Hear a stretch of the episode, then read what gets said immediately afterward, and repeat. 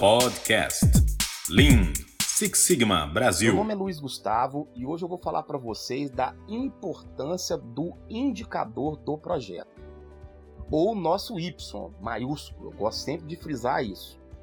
É muito importante que o Belt ele tenha a visão clara do que, que é um Y maiúsculo, do que, que é um Y minúsculo, do que, que é um X.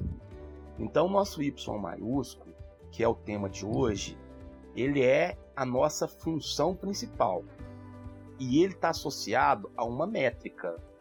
Essa métrica normalmente é um K P I da própria organização, mas não apenas isso. Ele também pode ser é, um indicador criado e obtido, por exemplo, por amostragem. É, pode ser um índice. Imagina que você, por exemplo, é, tem acesso ao Google Analytics. Então você vai lá e vai fazer um projeto para melhorar o tráfego num site de e-commerce, por exemplo. Isso não é um indicador da empresa, mas ele pode ser e deve ser tema, ou seja, indicador de um projeto.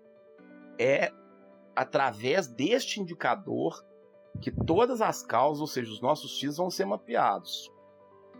E, e o que eu falei é, é importantíssimo. Se você não tem um indicador para o projeto, então crie uma métrica.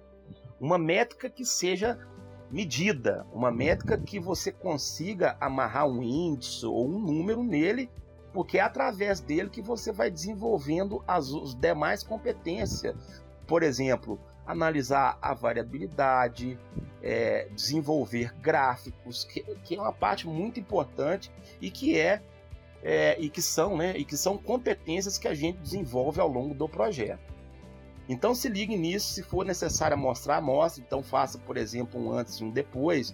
Já está ótimo, já dá para desdobrar todas as demais ferramentas a partir dessa métrica criada. Melhore seus resultados com Luiz Gustavo.